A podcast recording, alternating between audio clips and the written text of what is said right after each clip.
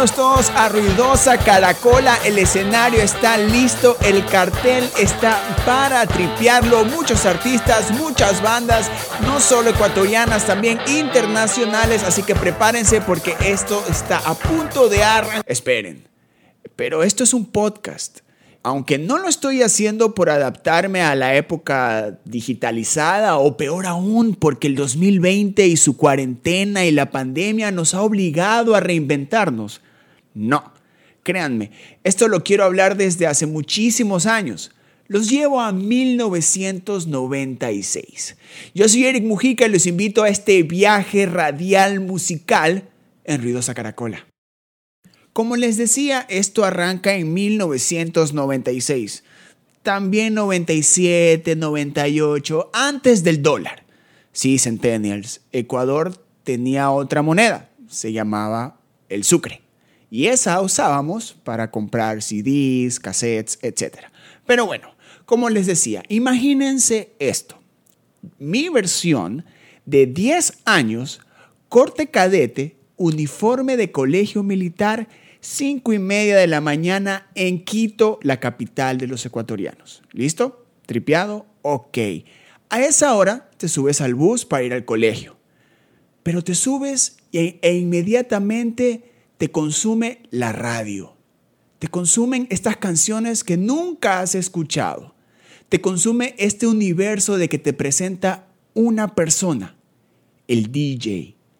Él tiene el poder de llevarte por este mágico viaje de canciones, artistas, músicos, géneros que nunca en la vida nadie te había mostrado. Era 1996 y yo ya había escuchado Beautiful People de Marilyn Manson. Ya estaba escuchando las canciones de Bon Jovi. Estaba escuchando también, esperando el nuevo lanzamiento de Oasis Be Here Now que se daba en 1997. Pero cada vez que me subía a ese bus era porque sabía de que la radio me iba a mostrar una canción nueva. Esa voz, que no sabía quién era, solo me familiarizaba con la voz a cada rato, me iba a contar historia, año, canción, dónde fue grabada, quién produjo, toda la información de esas canciones de las que a mí ya me estaban empezando a dar ganas de aprender a tocarlas en guitarra. Y así iban los años ya cumplía 12, ya había tenido mi guitarra, ya empezaba a escuchar estas canciones en la radio para después llegar a la casa, llamarlos y pedirles de nuevo lo que había sonado en el trayecto de mi colegio de regreso a mi casa. La diferencia que en esa época sucedía era que pedías la canción, sonaba la canción, la grababas en cassette, pero al final de la canción sonaba el DJ diciendo, esto era Living on a Prayer de Bon Jovi del álbum Slippery When Wet del año 1986. Era 1999. Yo me había aprendido esa canción en guitarra y recién me había enterado que esa canción tenía mi edad. Casi, porque salió en agosto y yo cumplo en agosto. Tenemos días de diferencia Living on a Prayer y yo. Pero igual, Así yo me subía todos los días a ese bus del colegio porque teníamos una distancia de una hora. Yo tenía una hora para que el DJ de esa radio me mande canciones. Yo regresé a mi casa a pedirlas a la radio para grabarlos en el cassette. Al final de cada canción, obviamente el DJ las interrumpía, pero a mí no me importaba. Ahí estaba la magia, la responsabilidad que tenía el DJ de a mí, de enamorarme para yo seguir sacando estas canciones en guitarra y algún día soñar con ser músico y estar en una banda. Después, en lugar de llamar a la radio a pedir la canción, ya iba a comprar el disco o el cassette.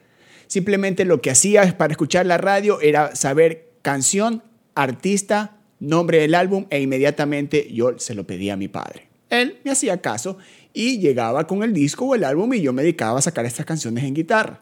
Pero mi única conexión, la única manera que yo podía saber de nuevas canciones, lanzamientos, bandas que es muy probable que yo me enamore era con la radio.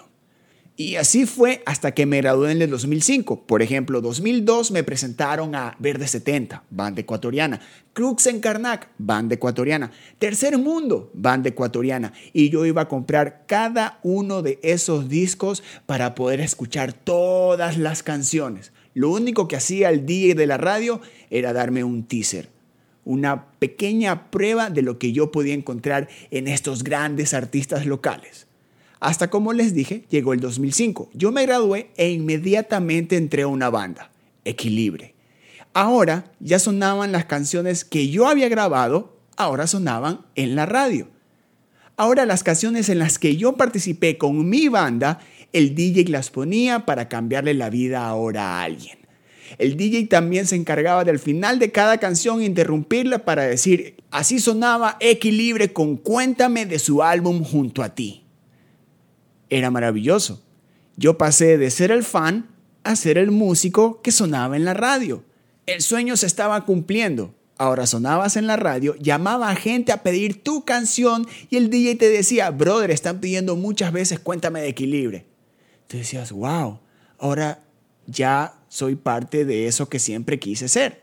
Obviamente no voy a hablar entre paréntesis de la situación del músico ecuatoriano con las radios locales. Eso siempre ha sucedido, con sucre o con dólar. Pero igual, eras parte ya de ese círculo. Y así fue, con Equilibre, después lo hice con Rocket, después lo hice con mi carrera como solista y después me vi del lado del micrófono. Ahora yo era el locutor, yo era el DJ. Yo tenía ahora la responsabilidad de mostrarle a ese Eric de 10, 11 años que se enamore de la música, que quiera aprender a tocar un instrumento y que quiera también formar una banda. O a ese Eric que se iba a ser fan de una banda y lo iba a seguir por todo lado, comprarse todos los discos, ahora agregarlo a todos sus playlists, descargar todas sus canciones. Ese deber ya lo tenía yo. Y digo deber, no poder. De esa idea, o mejor dicho, experiencia, nace Ruidosa Caracola. De preguntarme cómo le devuelvo al fan la oportunidad de pedir las canciones de su banda favorita y que suenen y que se sienta parte del programa. ¿Cómo hago que el artista, que la banda, suene sin necesidad de que esté pendiente de que esté o no esté? Solo por el hecho de trabajar, de dedicarse y hacer un producto de calidad. Y cómo el DJ vuelve a tener esa influencia sobre la gente que lo escucha de presentarle todo este universo de música, sin importar el género.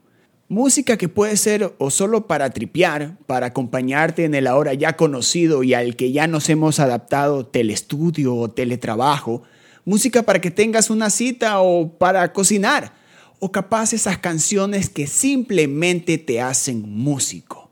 Y ya en la práctica, Ruidosa Caracola deja de ser un programa, ahora se vuelve en una comunidad. Es un formato de festival donde el cartel cambia todos los días por canciones que piden ustedes en nuestro Instagram, porque afortunadamente es como llamar a la radio. En historias activas la opción de recomendación de música y listo, es como llamar. Y suenan inmediatamente en la radio. Yo, como DJ, como locutor, estoy pendiente de que las bandas locales tengan su espacio merecido, porque invierten, porque trabajan, porque la estudian, porque la producen y la hacen de calidad. ¿Por qué no deben sonar? Y así, alguien se enamora de esa banda y se vuelve músico, hace su cover en YouTube o simplemente la descarga y la tiene en su playlist. ¿Quién gana ahí? Todos. El fan, el artista y el DJ.